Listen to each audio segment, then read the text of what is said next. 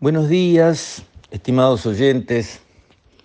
Quisiera referirme hoy al paro nacional que el PIT-CNT decretó para la fecha.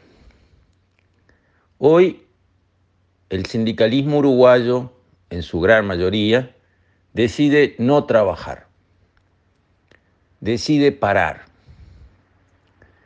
Y si pensamos por qué sucede algo así, yo creo que la única respuesta sensata, objetiva, es que resulta que el paro nacional nace porque nuestro sindicalismo hace política. No defiende a los trabajadores, hace política. ¿Qué se consigue con este paro nacional a favor de los trabajadores? Nada. ¿Qué mensaje manda este paro nacional a la sociedad? Que nuestro sindicalismo se opone al gobierno, pero no se opone al gobierno en defensa de los trabajadores, no. Este gobierno ha conducido una situación muy difícil, en gran parte heredada por malos resultados de gobiernos anteriores, esos sí apoyados por el sindicalismo y en parte por una crisis horrible que ha sacudido al mundo entero y que ha devastado la capacidad de generar ingresos de los trabajadores en el mundo entero. Nuestro gobierno ha enfrentado esta crisis desde una posición nacional debilitada por los malos resultados de los gobiernos anteriores, con una excelente capacidad de conducción. No lo digo yo, lo reconoce todo el mundo que no sea un ideólogo fanatizado de la izquierda. El gobierno condujo bien el combate a la pandemia, tomó medidas tempranas, muy tempranas, decisivas, para que aquí el virus no campeara a sus anchas y enfermara a quien quisiera, como quisiera, y desbordar el sistema de salud hasta la situación de ver gente eh, en camillas en la puerta de los hospitales como se vio en medio planeta. También hizo eso respetando aquel valor que nuestra sociedad debe respetar siempre, en última instancia, el más valioso, que es la libertad. No impuso eh, la falta de libertad a la sociedad. No hizo cuarentenas obligatorias a través de las cuales, como en muchos países, como lo vemos nada más que en Argentina o en Colombia o en tantos lugares, si usted salía a la calle, iba preso, tenía una multa. No, aquí se apeló a la buena conducta, a la sensatez, a la solidaridad, a la responsabilidad del uruguayo libre. Qué cosa más valiosa. También ayudó al sector trabajo todo lo posible, con seguros de paro, con seguros de enfermedad extendidos a las capas eh, más vulnerables de la sociedad, con una cantidad de herramientas que efectivamente fueron muy usadas. También dio apoyo a pequeñas empresas, buscó soluciones por todas partes, apeló a la solidaridad de los empleados públicos de altos ingresos, pero solamente por dos meses y por una porción menor de su sueldo. En fin, fue conduciendo esta situación extraordinariamente adversa con un buen timón, con una buena línea de trabajo.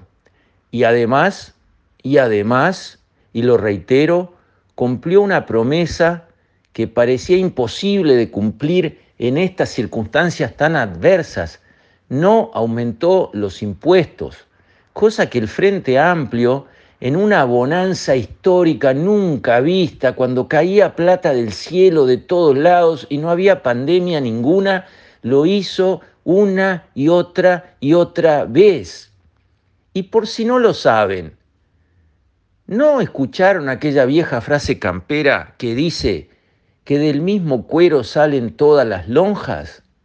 ¿No saben quién termina pagando los impuestos, señores del PIT-CNT? Lo terminan pagando los trabajadores, siempre. porque las empresas trasladan, las empresas tienen un precio de venta y tienen una estructura de costos.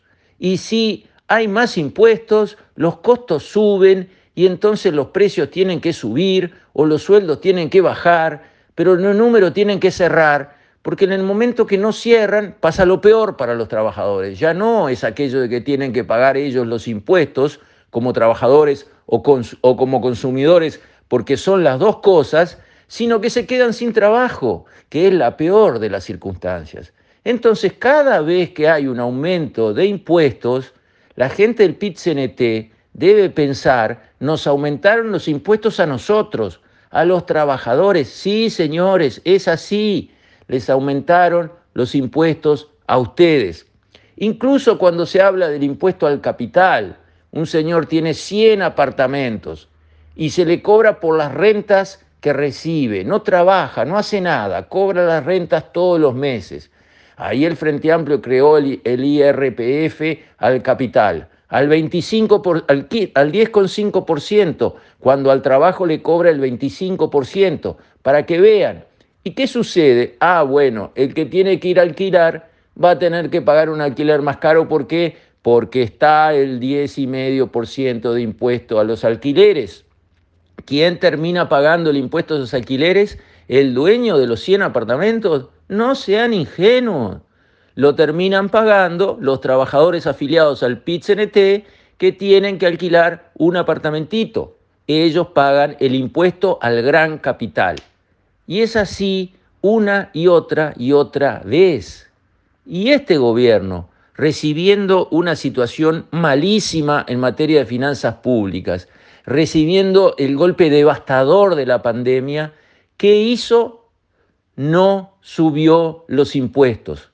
Y en vez de festejar eso, el pit y decir gracias gobierno, por primera vez no nos suben los impuestos, gracias gobierno, de pie lo saludo, no, paro nacional, paro nacional.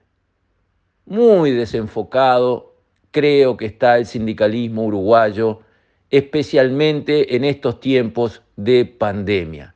Encuentro su accionar totalmente equivocado, espero que llegue otra manera de pensar, otra mirada a la realidad nacional, donde los trabajadores agremiados en sus organizaciones sindicales empiecen a pensar diferente, en vez de confrontar, cooperar, en vez de criticar al gobierno que no les gusta, trabajar con sus empresas para mejorarlas, para que las empresas marchen mejor, para que ganen mucha plata, que es lo que se precisa para que los trabajadores vivan muy bien.